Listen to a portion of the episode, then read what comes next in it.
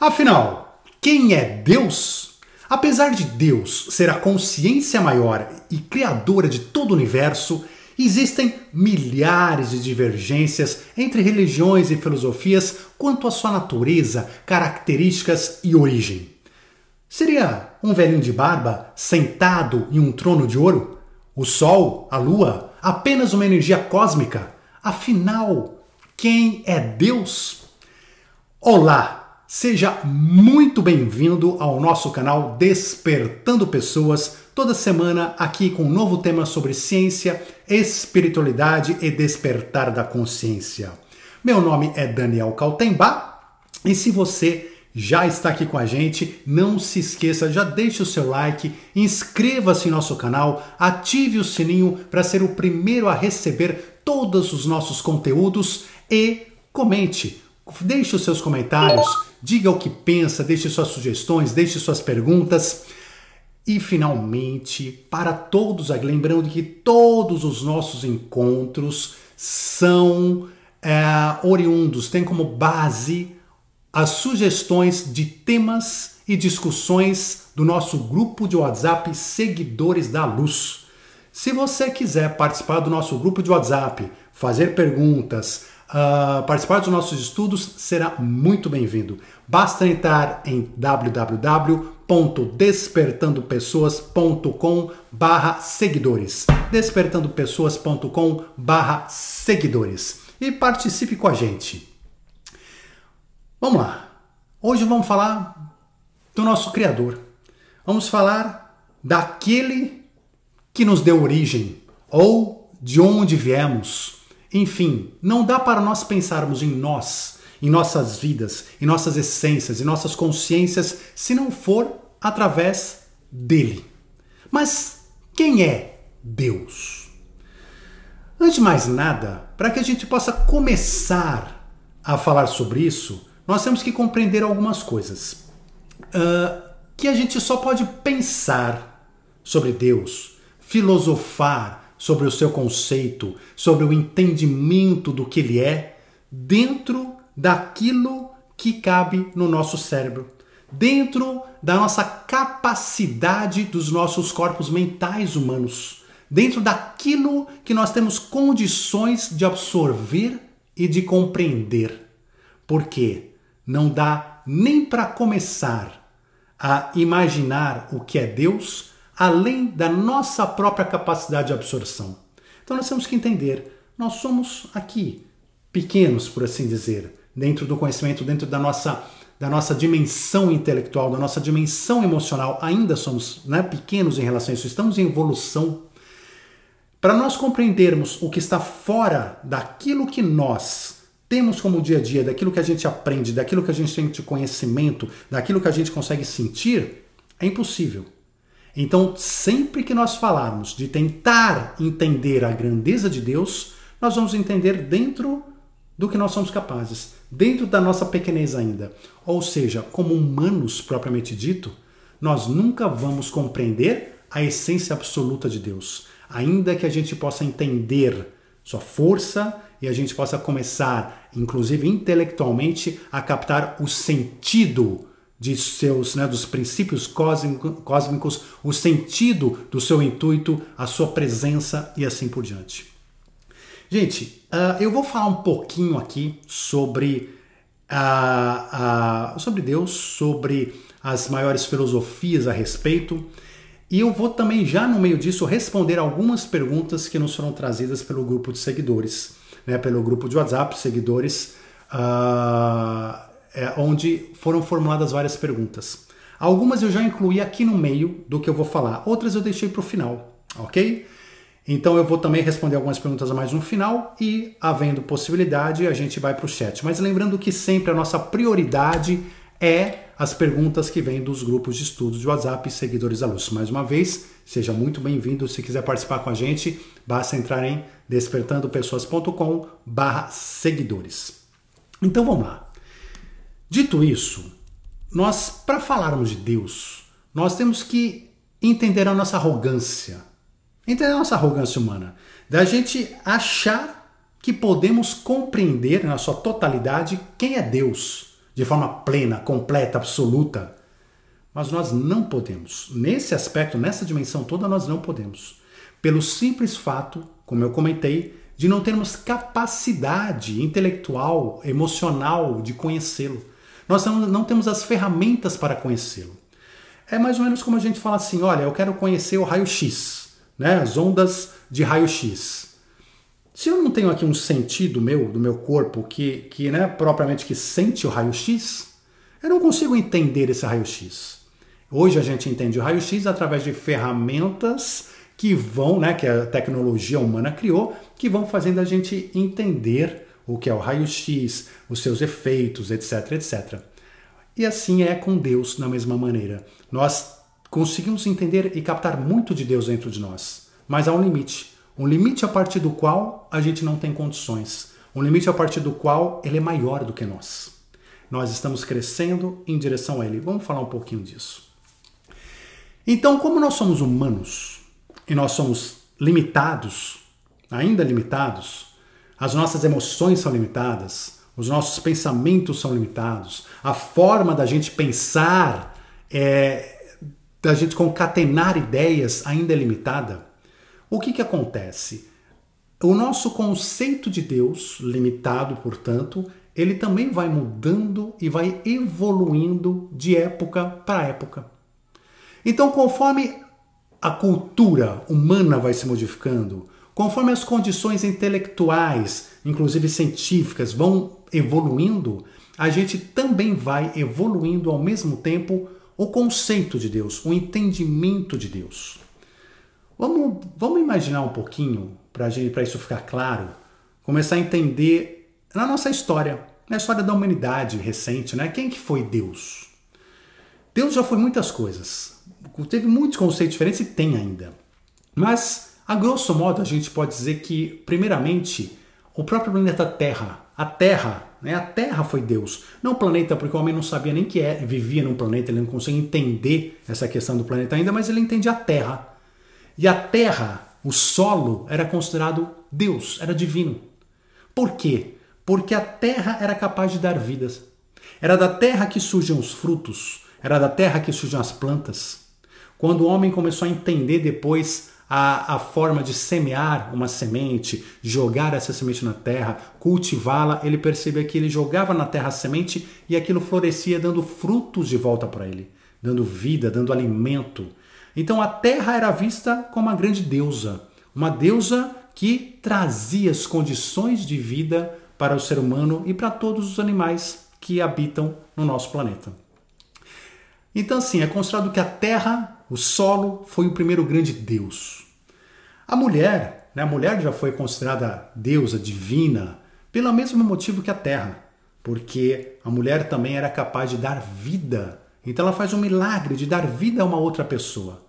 E quem dá vida a uma outra pessoa é Deus. Então ela foi considerada em muitas civilizações como Deus, como a divindade, a divindade na Terra. Por quê? Porque ela conseguia gerar a vida de dentro dela. Porque o que é Deus? Senão aquele que gera a vida, que permite a vida. Então esse conceito entre Deus e o gerar a vida, permitir a vida, é uma coisa que sempre esteve intimamente ligado. Posteriormente, muitas civilizações passaram a entender o Sol como Deus. Né? O Sol, pela sua luz, pela sua força, por aquecer, por enfim, por permitir né, a vida, que a vida aconteça, que a vida se desenrole. Porque afinal, à noite, imagine assim, sem luz, hoje a gente escurece, a gente nem percebe, né? Porque você acende luz aqui, acende o computador, acende o celular, as ruas estão claras. Mas antigamente não tinha nada disso realmente à noite era mais difícil você fazer qualquer coisa. Né? Então, realmente, o homem não é noturno, é um animal noturno.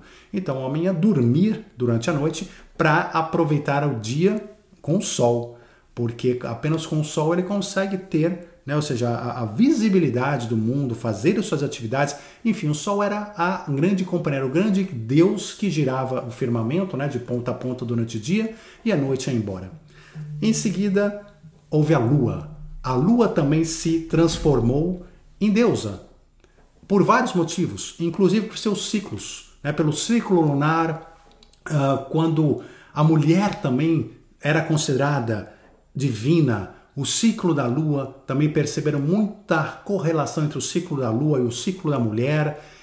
A lua também ilumina a noite, a lua também dá condições, né, das, enfim, dos seres viverem, experimentarem a noite, enfim. Mas vejam, todo esse conceito de Deus, o que é Deus? Foi evoluindo de acordo com as necessidades, de acordo com a cultura, de acordo com o momento, de acordo com aquilo que era. Chegou-se né, na sua evolução dos deuses, na evolução dos deuses, que praticamente todos os fenômenos naturais tinham Deus. Então você tinha o Sol como Deus, a Lua, você tinha os ventos como Deus, você tinha o mar como Deus, você tinha a terra como Deus, você tinha uh, alguns frutos né, é, é, considerados como deuses, você né, sagrados, você tinha a mulher, você tinha é, é, Deus do trovão, né? o Thor, enfim. Você tinha uma infinidade de deuses que começaram a ser criados porque começaram a ver as forças da natureza que o homem entendia, não, não posso controlar, elas estão acima de mim. Se elas estão acima de mim, na nossa arrogância, a gente pensa o quê? Estão acima de mim, só podem ser Deus. Só podem ser Deus, não tem outra explicação. Então, eram deuses. E aqui a gente começou a criar todo um, né, um panteão, toda uma, uma, um monte de divindades que, que existiram em várias civilizações. As mais conhecidas para nós são as civilizações gre, gre, gregas né, e romanas. Uh, então nós temos ali todos aqueles deuses que a gente tem uma, uma noção das suas mitologias e tudo mais, e que faz a gente compreender a importância desses deuses para o homem. E, acima de tudo, que o homem entendia que eles eram deuses. Então o homem entendia que eles eram deuses. Ou seja, então o trovão tinha que ter um deus personificado por trás. Né? As nuvens tinham que ter, os nossos sonhos, os sonhos tinha que ter, a morte tinha que ter, o sol tinha que ter. E aqui surge o politeísmo, a crença em vários deuses, a crença na existência de muitos deuses diferentes que agiam cada um no seu quadrado, né? cada um no seu canto, cada um responsável por alguma coisa, mas todos eles eram deuses. Quando o homem chegou nessa fase, porque ele começou a entender melhor os fenômenos da natureza, mas ao mesmo tempo ele entendia que a natureza estava acima dele, então tinha que ser deuses, ele começou a criar também as figuras humanas, que é o né, antropomorfismo, ou seja, então os deuses começaram a ter características humanas, corpo humano. Não é à toa que nós temos ali né, uma, uma estátua de Thor, de Hermes, de Júpiter, né, e assim por diante. Porque cada deus era representado, o próprio Zeus, o deus dos deuses, era representado por uma figura humana. Era antropomórfico, ou seja, tinha a forma humana. E assim eram os deuses. Por quê? Porque o homem não conseguia imaginar um Deus que não tivesse forma. E nada mais nada mais lógico do que a forma do Deus do Pai ser igual à forma do Filho. Não é assim na natureza, né? Mãe e o filho nascem, não são similares? Então o Pai também é similar. E a gente então entendeu que nós somos similares em formato a Deus. E assim a gente acabou é, tendo esses deuses todos, né, politeísmo, vários deuses e antropomórfico, né, é, é, ou seja, sempre com a figura, com as características humanas. Não é à toa que na Bíblia, né, quando se fala de que fomos criados à sua imagem e semelhança, é também um resquício desse entendimento. Aqui, na verdade, tem duas situações na Bíblia. Um é o resquício desse entendimento que levou para várias religiões, onde essas religiões vão entender, não, Lá no céu tem um velhinho de barba, né? tem uma pessoa totalmente com características humanas que está lá sentado no trono nos julgando, etc, etc. Isso levou várias religiões tendem a este tipo de pensamento. E uma outra situação que hoje é muito mais uh, conhecida, não é o nosso tema de hoje, mas nós já falamos sobre isso, são os vários deuses com D minúsculo.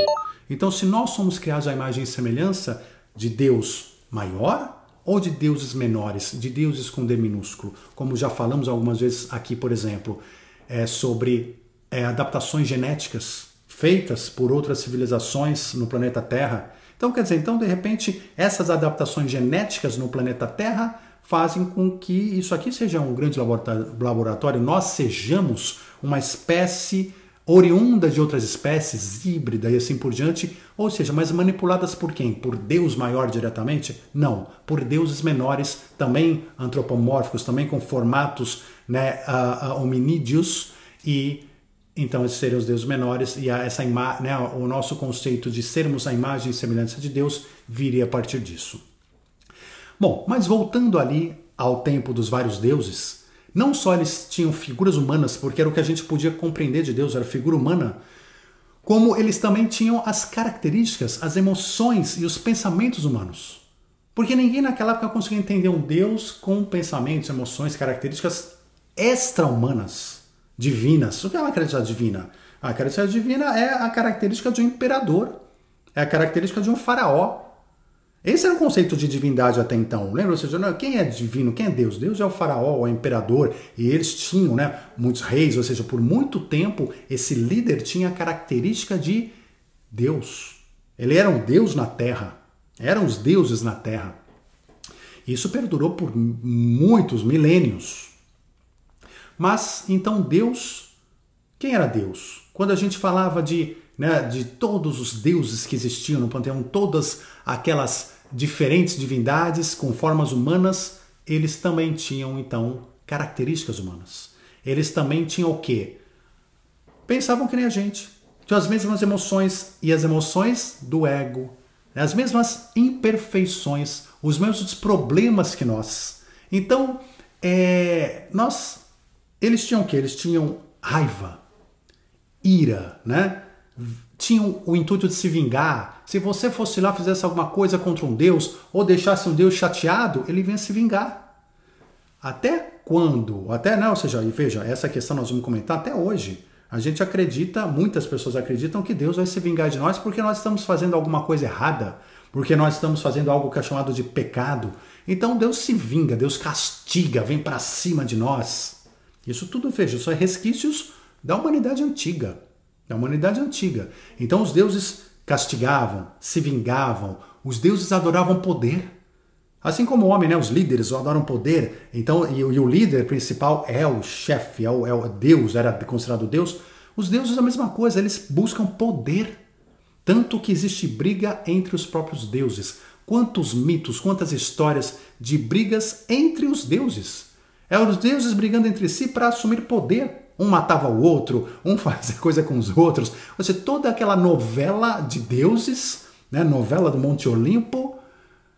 Por quê? Porque os deuses eram com os homens, tinham os mesmos interesses. Então eles tinham também inveja. Um deus tinha inveja do outro. Um deus queria mal do outro. Um deus ficava de mal do outro. Não, eu não falo mais com você, estou de mal. Né? E, e assim era. Então eles tinham aquelas rixas todas entre eles. Os deuses tinham vícios humanos. Porque tudo que o homem tem, o Deus. Então, o que era o pensamento? Se o homem tem, Deus tem também. E tem assim, mil vezes maior. Né? Então, os deuses. Tinha Deus da gula, né?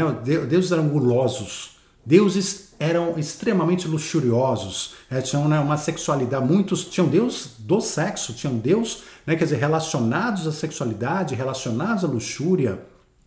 Então os deuses, eles uh, tinham os mesmos vícios que nós, Gostavam de jogos, gostavam de poder, gostavam de, de comida, gostavam de tudo. Todos os vícios humanos eram também os vícios divinos. E assim a gente se sentia bem. Porque imagina assim, se eu tenho um Deus que não tem nada a ver comigo, como é que fica esse Deus? Isso nunca entrava na cabeça, na cabeça de uma pessoa daquela época, não conseguia entrar. Então ele não conseguia imaginar um Deus além daquilo que ele era. E é isso que eu estou falando para vocês, que eu comecei falando. A gente só consegue ir no conceito de Deus até aquilo que a gente é. Dali para frente a gente tem que evoluir, desenvolver mais para a gente ir percebendo novas virtudes, características, princípios de Deus, do que é Deus. Mas nós vamos falar, vamos chegar lá pelo menos até onde a gente está hoje, né? Uh, então, esses deuses greco-romanos e de outras civilizações com formas humanas, é esse, isso tudo a gente está falando lá de 2, 3, 4, 5 mil anos atrás, mas perceba, tem reflexos até hoje. Várias pessoas veem Deus da mesma maneira. Como a gente comentou, quantas igrejas e ou pessoas até que não tem nem religião que pensam em Deus, pensam o quê? Num velhinho de barba, né, sentado lá em cima num trono de ouro e tá lá, né, com um caderninho de notas ali anotando o que você faz de bom, o que você faz de ruim, para depois poder ir lá te cobrar, te castigar e, né, ou seja, então cuidado com esse Deus. Mas ele está lá no troninho dele. Isso veio daí, dessa época, dessa compreensão. Então foi deste antropomorfismo, né, os reflexos desses deuses antigos, que nós herdamos essa ideia toda de um Deus no trono e mais. Quantas religiões hoje não veem o Deus como um Deus vingativo ainda? Né? A Bíblia, qual que é o Deus da Bíblia? O Deus da Bíblia é um Deus altamente vingativo. É um Deus que escolheu um povo, então é um Deus seletivo, é um Deus de pouco amor, ou seja, muito poder, Olha, vai ser assim, vai ser assado, vai para cá, vai para lá, me respeite. Se não respeitar, eu queimo. Se não respeitar, eu mato. Eu mando matar, eu mato, mando, mando matar. E assim, é o, né, o, o, o Deus da Bíblia, ele vai, ele tem toda aquela, né, aquela, a, aquela situação de ser controlador, de ser, né, de ser temido. O Deus da Bíblia é aquele Deus para ser temido. Então ele colocava o seu poder, ele colocava ah, os dez mandamentos, cumpra os dez mandamentos, não porque é importante, não porque você vai despertar a consciência, não porque você tem um caminho evolutivo espiritual, não. Cumpra os dez mandamentos, porque senão eu vou me vingar de você, vou fazer um raio cair na sua cabeça, vou fazer você ficar doente, vou tirar suas posses, vou matar seu filho, e assim vai. Então as pessoas cumpriam as coisas de medo, de receio de um Deus maior. E esse era o motivo do, do cumprimento dessas coisas todas. Então era um Deus que a gente devia temer. Quantos de nós vemos várias religiões aí e pessoas dizendo, até com orgulho, né? Eu sou temente a Deus. O que, que significa eu sou temente a Deus? Eu temo Deus, eu tenho temor de Deus, eu tenho medo de Deus. Eu respeito Deus porque eu tenho medo. Esse não é o Deus. O Deus, né, o Deus verdadeiro, como nós vamos falar, ele é amor puro. Ele não quer que você tenha medo dele, não quer que você tema ele. Ele é nosso pai. Ele quer sim que você o melhor para você. E o melhor para nós é aquilo que nós vamos aprender a desenvolver no nosso na nossa evolução espiritual, que é uma outra história, mas vamos por parte a parte. Então, a ideia dessas igrejas e dessa época toda é que você tem que temer a Deus, porque Deus tem que ter medo.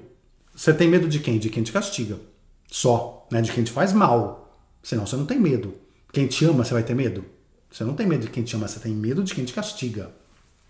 E era assim o pensamento da época. Por quê? Porque as pessoas também respeitavam os imperadores, os líderes, né?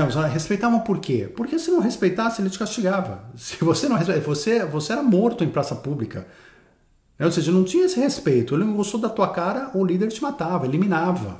E assim era, não tinha conversa.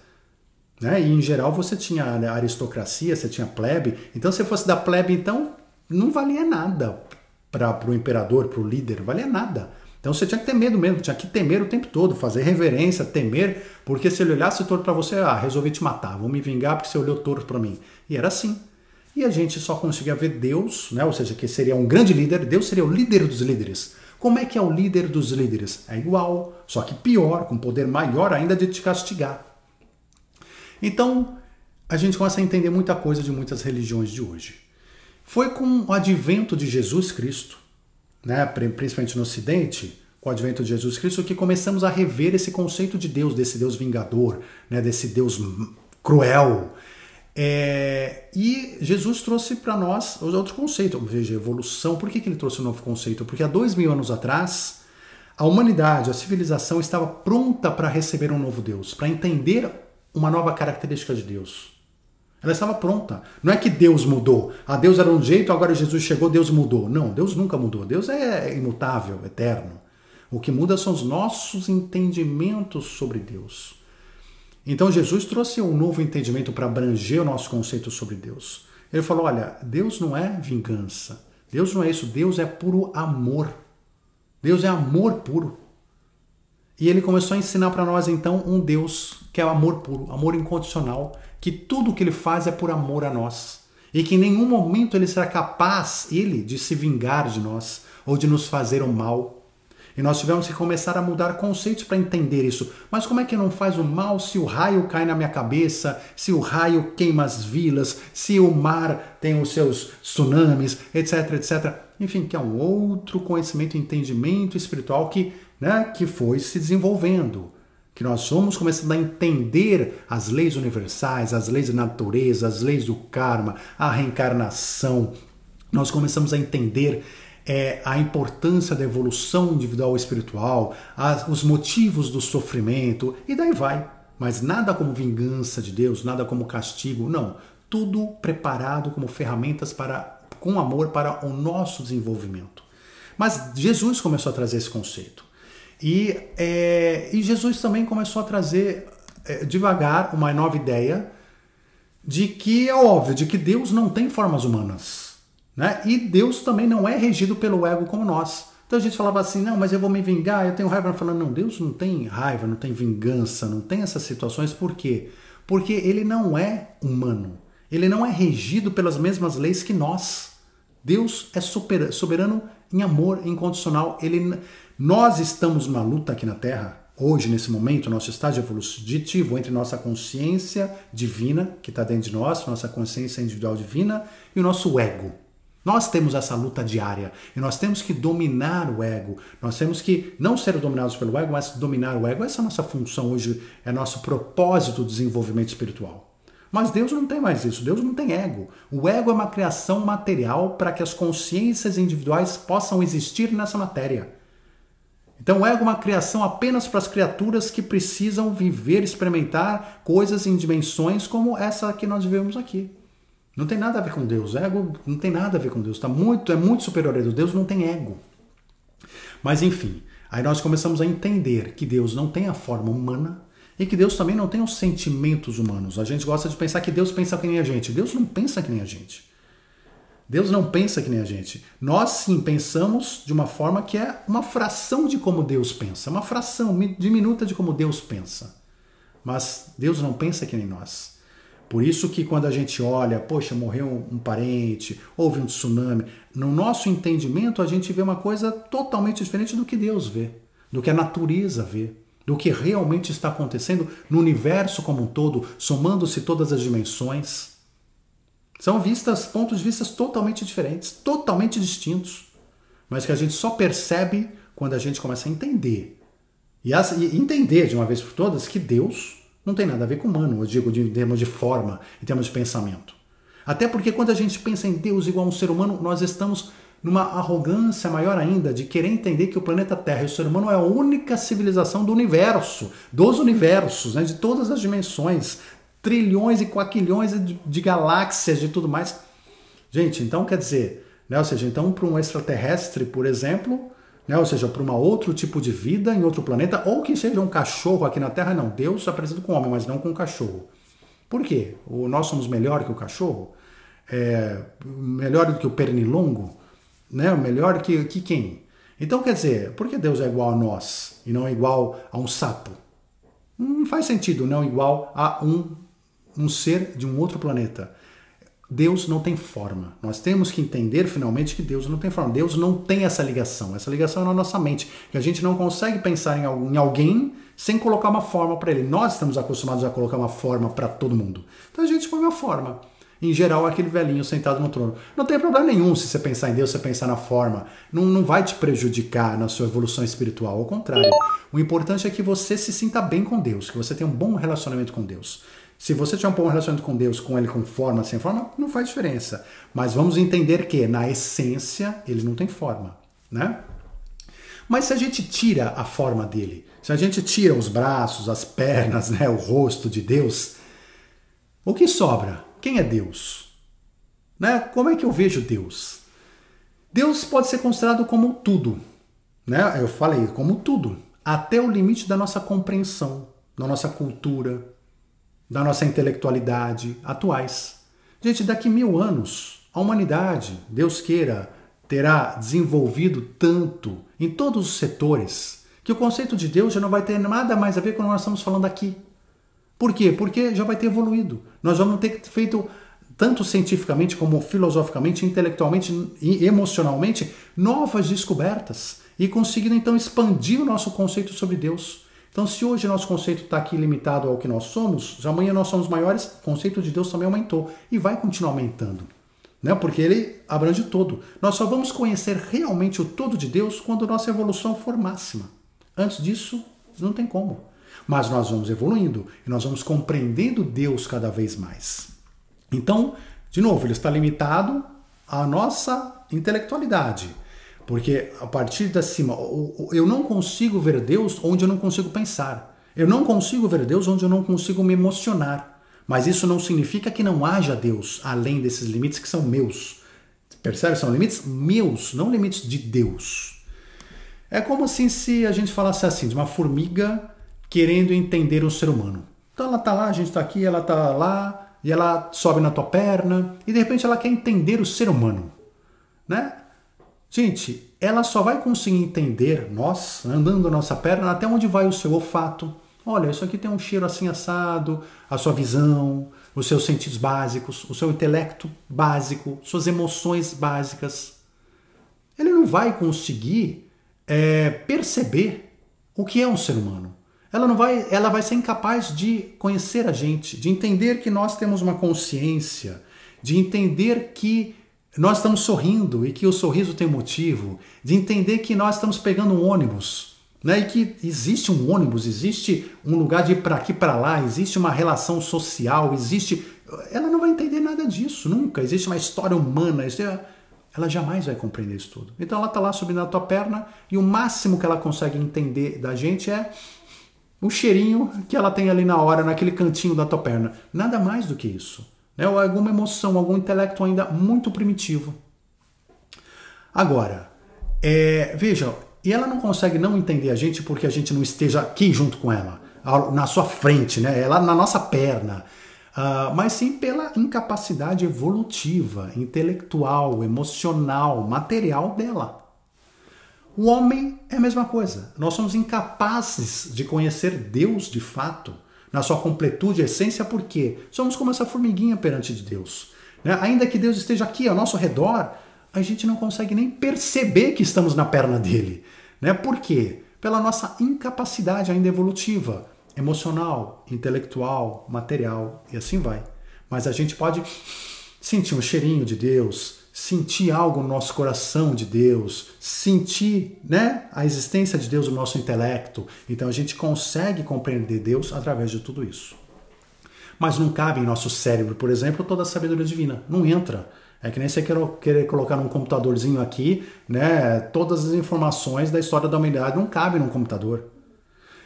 Então, assim como a formiga não consegue acompanhar um pensamento nosso, né? É, não cabe também em nosso pensamento o total de Deus. Não cabe em nosso coração, por exemplo, o mínimo da parcela de amor incondicional que Deus tem. Deus é puro amor incondicional. Eu quero entender o que é esse amor incondicional. Aí eu tenho que sentir ele. Quanto amor incondicional que nós temos no nosso coração? Nós nunca treinamos amor incondicional. A gente está começando a aprender, a gente não sabe nem o que é. Amor incondicional é o amor que eu tenho pelos meus filhos, tal. Mentira. Tá cheio de ego. O amor dos seus filhos tá cheio de ego, de posse. Tá cheio de coisa. Tem amor incondicional lá no meio sim também, claro que tem. Mas é um amor incondicional ainda muito primitivo. De formiga. Esse é o nosso amor incondicional, mas é o que a gente tem para sentir. Agora, a hora que a gente começa a entender o amor incondicional de Deus, o que é isso? E sentir. Gente, é uma coisa que a gente não vai, né? é é, nos deixa totalmente entregues, porque é muito maior do que a gente pode imaginar. Muito, muito, muito maior.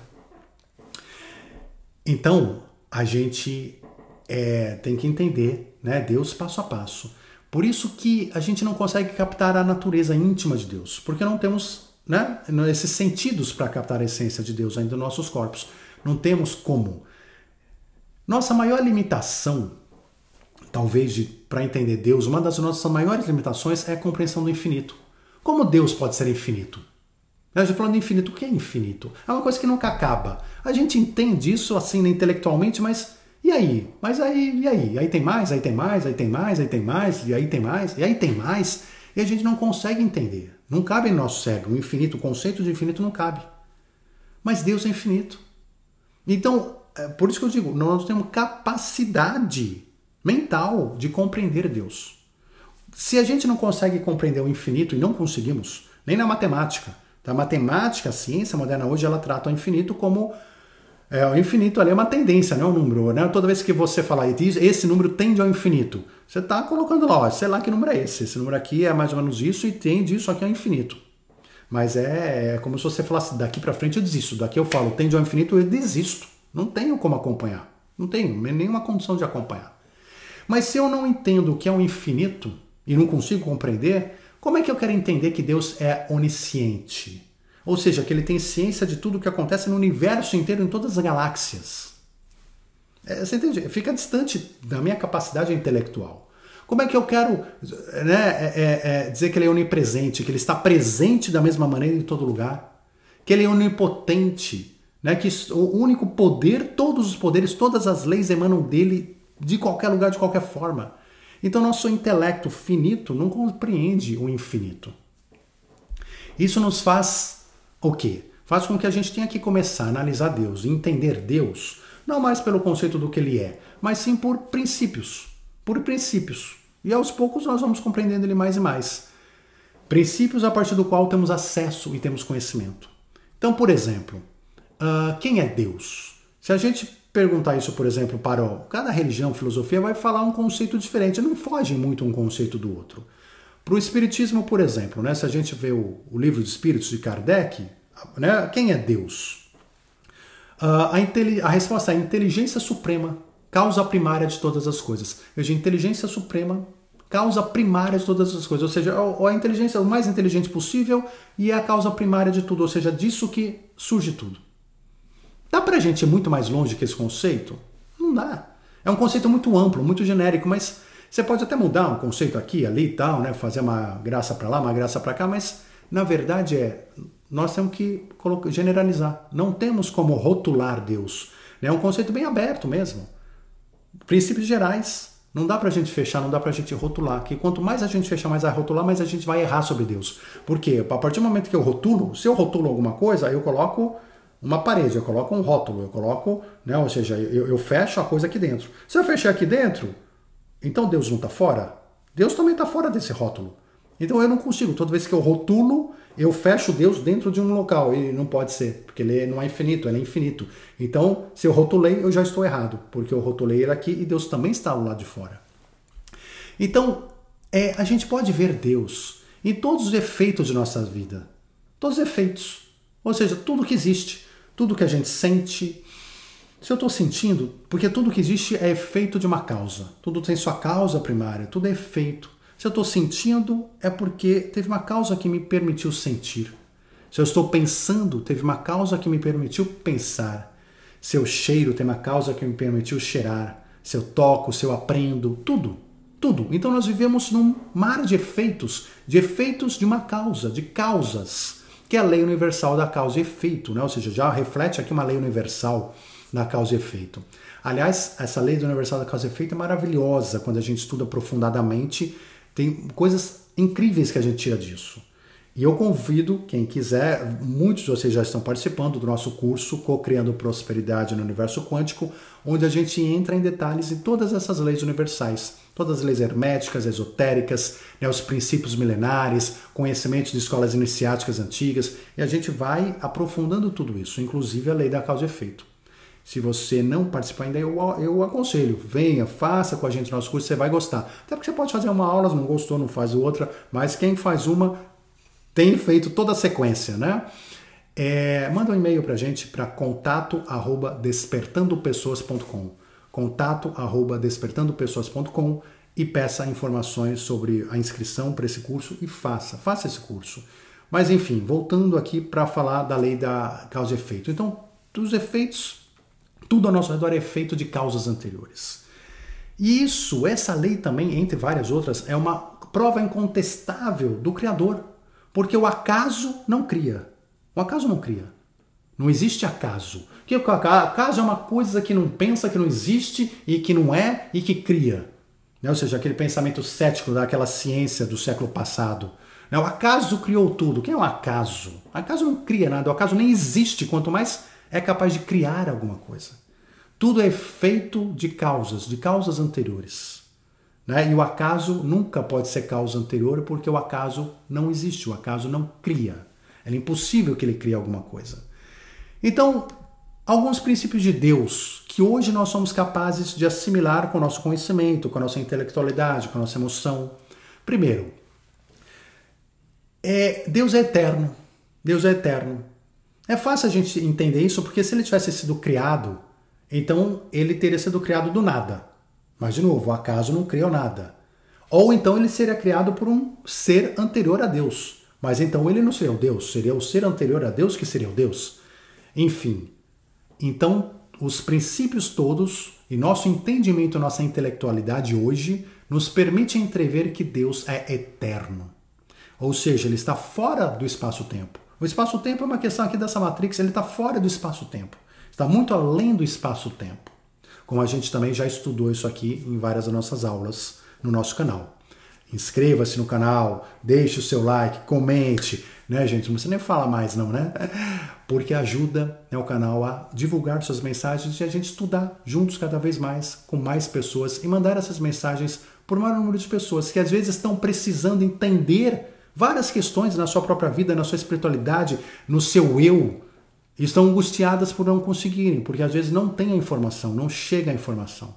Estão com as informações né, vindas, às vezes, de um pai que nunca estuda espiritualidade, de uma religião que ele não consegue se encaixar e assim por diante. E nós podemos ajudar compartilhando os vídeos do nosso canal.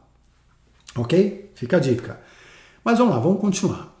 Ah, outro princípio que, nos, que a gente pode compreender: Deus é imutável. Imutável, ou seja, ele não muda. Deus, do jeito que era, ele continua sendo. Isso vem das filosofias milenares orientais, principalmente. Né? Ou seja, aqui fala o seguinte: é a verdade e a ilusão. A verdade é tudo aquilo que é imutável, como Deus, por exemplo, aquilo que está além da nossa dimensão. E a ilusão é tudo aquilo que é mutável, que se transforma, tem começo, meio e fim. Então, o nosso corpo, por exemplo, é uma ilusão, porque ele tem começo, meio e fim. Então, ele não é, ele está. Tudo que está é uma ilusão. Ah, está dessa maneira, é uma ilusão. Está dessa maneira, amanhã já está de outra. Agora, você é uma coisa. Tem as coisas da verdade maior. Então, além dessa, você isso é, ou você é. E vai ser hoje, ontem, sempre. Não muda. Então, essa é a verdade. Então, Deus é imutável. Se ele tivesse sujeito a mudanças, a transformações, as próprias leis milenares que regem o universo não teriam estabilidade, elas estariam mudando. Estariam mudando o tempo todo. E se você muda a lei, você muda o universo inteiro, você muda tudo o tempo todo. Então Deus é imutável. Deus é imaterial. Porque porque da sua natureza, ela, ele, ela tem que diferir de tudo que é matéria, do que nós chamamos de matéria. Né? Matéria não existe, são energias, mas são né, energias de uma densidade específica. Tudo que a gente entende que é matéria, porque se Deus fosse do que a gente entende que é matéria, ele não seria imutável, que é o conceito anterior. Ele estaria sujeito a transformações. Se Deus tivesse um corpo como o nosso, que está o tempo todo, células morrendo, células nascendo, células se transformando, né? Deus estaria em constante transformação. E Deus não está por. Né? Deus é imutável, então ele é imaterial. Deus é único. Outro princípio, Deus é único. Porque se houvesse muitos deuses, não haveria um único, uma, uma unidade de, de entendimento, uma unidade sobre o universo. Não haveria um poder de organização no universo, nos diversos universos. Haveria conflito entre os universos e as coisas não poderiam existir como existem. Né? Ou seja, não dá para você criar universos em conflitos. Os universos não estão em conflitos, ao contrário, tudo está em equilíbrio, tudo está numa perfeita harmonia. E essa harmonia só é possível quando Deus é único. Só existe uma fonte de poder. Então ele é todo poderoso. Ele é todo poderoso justamente porque ele é único. Se ele não tivesse esse poder soberano, haveria alguma coisa mais poderosa do que ele, ou tão poderosa quanto ele. E aí isso seria obra de outro Deus, ou existiria um outro Deus. Né? Então, por isso que Deus é todo-poderoso. E é soberanamente justo e bom, e nós estamos compreendendo isso, porque a sabedoria providencial das leis divinas se revela nas menores coisas, nas maiores coisas. Essa sabedoria está em todo lugar. E essa sabedoria, essa unidade, essa união, esse equilíbrio, esse amor, essa, essa coisa que cria oportunidade de vida, que nos acompanha, que nos ama, ela é essa justiça e essa bondade universal. E é só pela justiça e bondade universal que você pode antever equilíbrio no universo. Porque sem justiça e bondades universais é impossível haver equilíbrio. Outra coisa que nós temos que entender quando a gente fala de Deus e tem a ver com o conceito de Deus é de que nada está fora do lugar. Perceba, nada na sua vida está fora do lugar. A gente costuma achar que está tudo errado, né? Tudo errado, tudo de ponta cabeça. Nada está fora do lugar. Por quê? Porque essa sabedoria de sobre, desculpa, essa sabedoria suprema, ele sendo o Senhor de todas as criações, de todas as leis universais e físicas, de tudo, de todas as consciências, é impossível falar que algo esteja fora do lugar, que algo não seja para acontecer, que algo vá contra a vontade divina. Se ele criou todas as leis, todas as consciências, tudo que existe, não tem como algo ir contra o próprio Criador. Não tem como, é impossível. Então, é impossível que alguém como nós, nós pequenos, com o nosso ego, nossa arrogância, muitas vezes, é uma arrogância que faz a gente achar que estamos abandonados. Ah, estou sozinho, fui abandonado por todos, inclusive por Deus. É arrogância. É arrogância nossa de acharmos que podemos ser abandonados. Nós somos tão importantes, veja, é o contrário. Aquela pessoa que se fala assim, estou abandonado até por Deus. A arrogância é tanta, que a gente tem tanta arrogância, que a gente acha que a gente é capaz, que a gente é tão importante a ponto de poder ser abandonado pelo próprio Deus. Você entende o paradoxo disso? Ou seja, eu sou tão especial, eu sou tão diferente, eu sou tão eu, eu sou tão arrogante, eu sou tão eu mesmo, que eu fui abandonado pelo próprio Deus. eu fui abandonado pelo próprio Deus porque eu sou. Então, assim, percebe? Quando eu falo que eu sou arrogante, não é porque eu não tenho valor, é o contrário. Eu tenho tanto valor que Deus me abandonou. Ou seja, isso não existe. Isso é arrogância nossa de achar que nós somos tão diferentes que até Deus nos abandona. Percebe? Vamos em frente. Então, é... o que eu digo? Confie em Deus. Confie em Deus. Porque Deus são esses princípios todos. Deus é essa essência. Deus está em todo lugar. Deus é onisciente, onipresente, onipotente. Deus é amor puro. Deus nos permite nascer, viver, continuar. Deus não quer se vingar de nós. Deus quer que a gente continue crescendo e evoluindo. Deus quer que a gente conheça aos poucos na nossa evolução o que é sentir o amor incondicional dele. E ele vai nos dar essa oportunidade conforme a gente for evoluindo. Esse é Deus. Então confie em Deus. Confie em você como criação de Deus, como criatura de Deus. Eu vou agora, é, já respondi várias perguntas do nosso grupo de seguidores na, na, no que eu expus até agora. E eu vou agora responder umas últimas perguntas separadas? Para a gente fazer um fechamento nessas perguntas.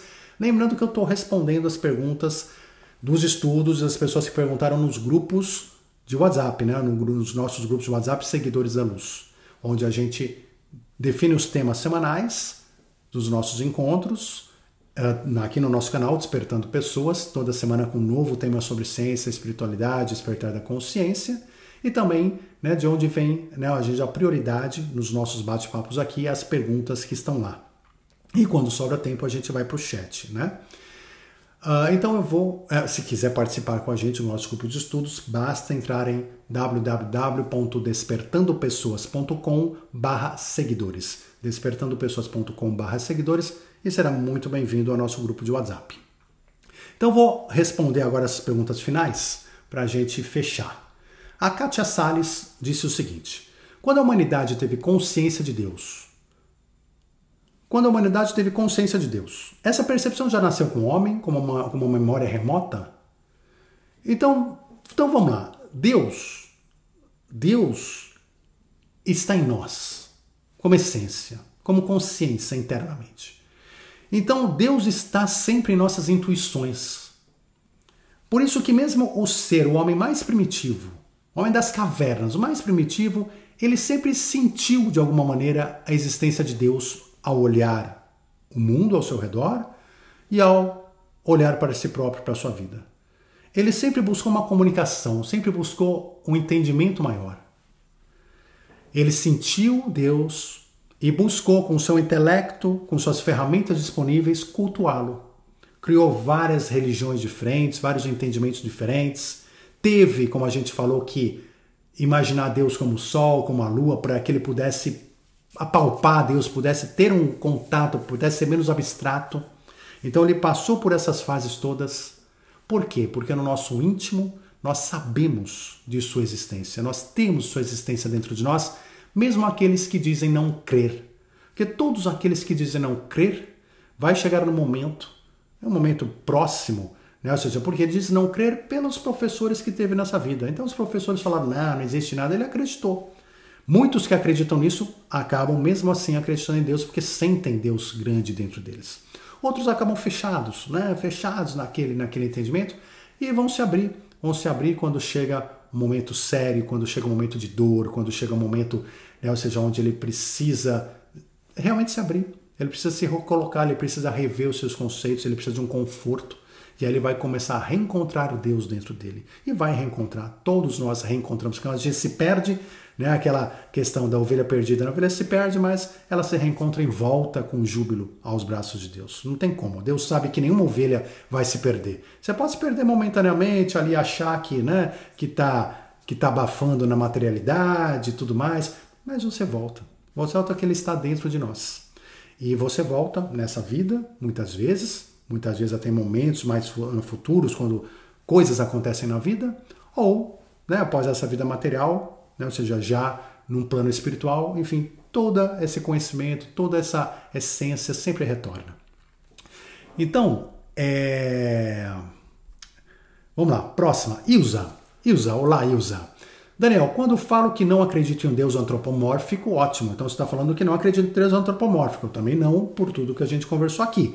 Deus antropomórfico, ou seja, com formas humanas, é aquele que as civilizações antigas criaram porque precisavam, não conseguiam imaginar algo que não fosse igual a eles, que não fosse parecido com eles, não conseguem pensar abstratamente, então precisa colocar forma. Uh, quando você diz isso, você diz aqui, né? quando falo que não acredito em Deus antropomórfico, geralmente sou confundida com uma pessoa ateia.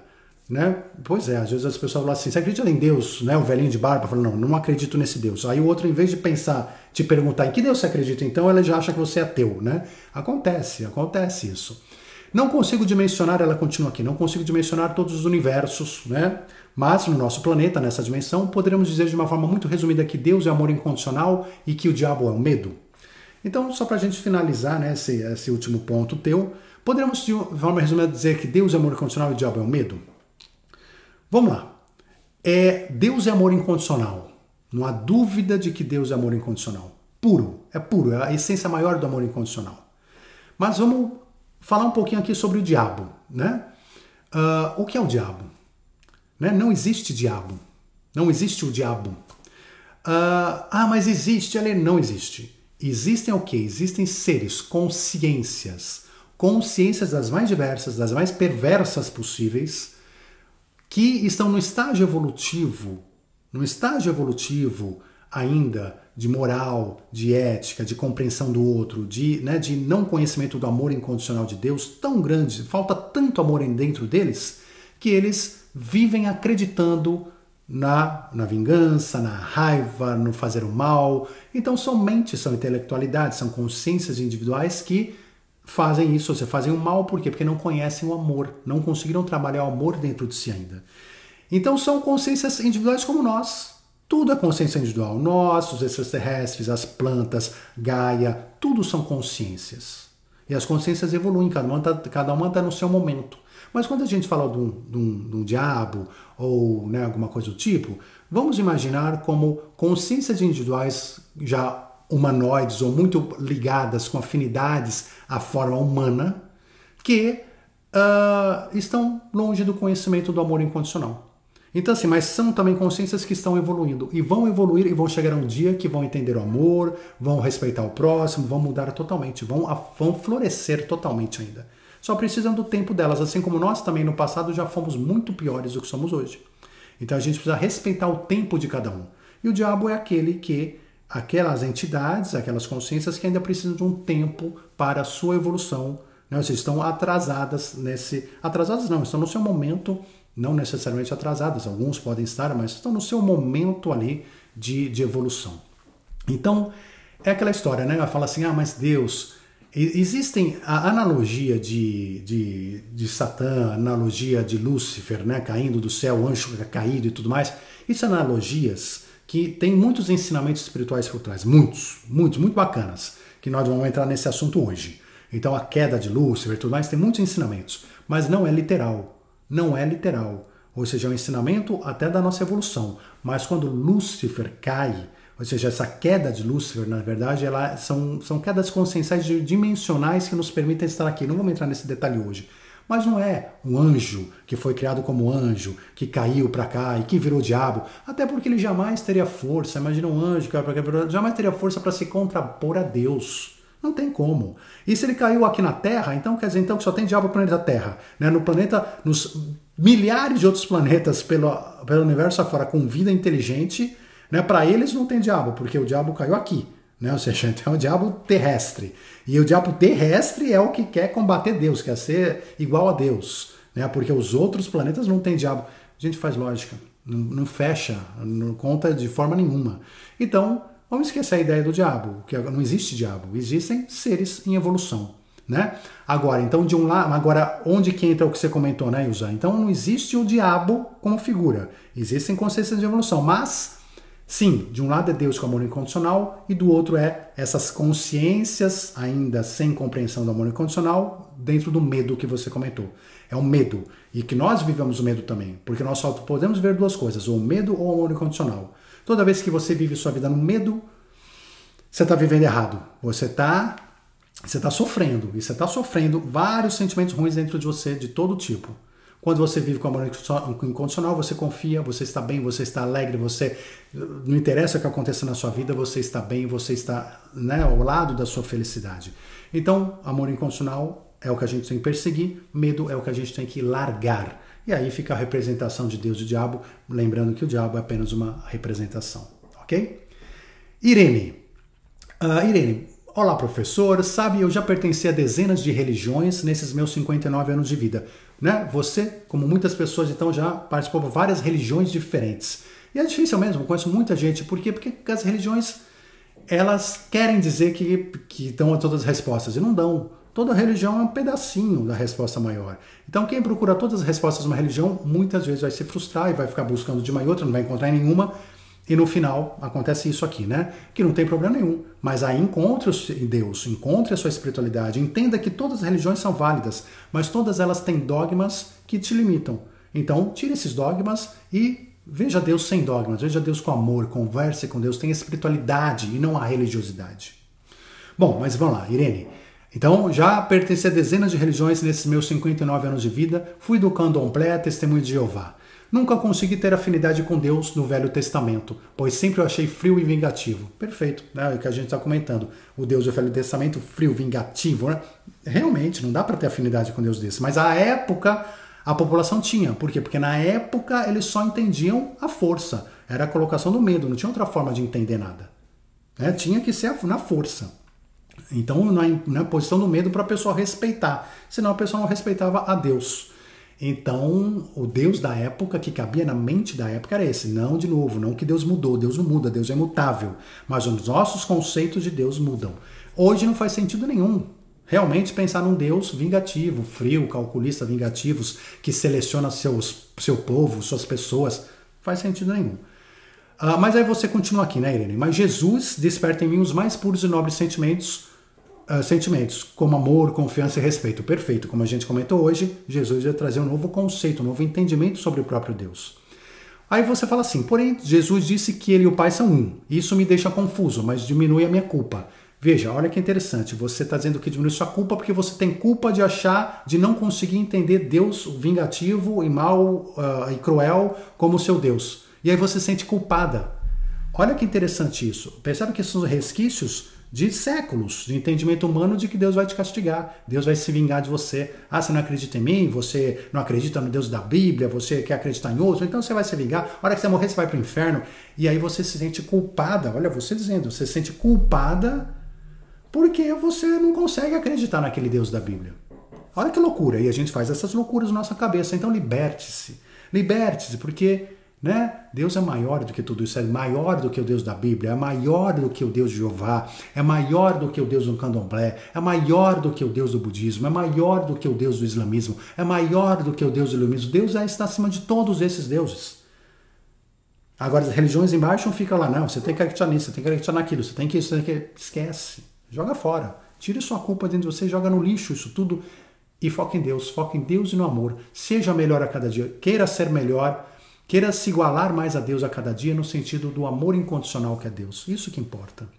Então, aí você, olha só, então, é, só para comentar aqui, né? É, eu comentei que naquela época era necessário, que Jesus então trouxe essa ideia de Deus, um novo conceito de Deus de amor, começou a mudar para a humanidade esse conceito.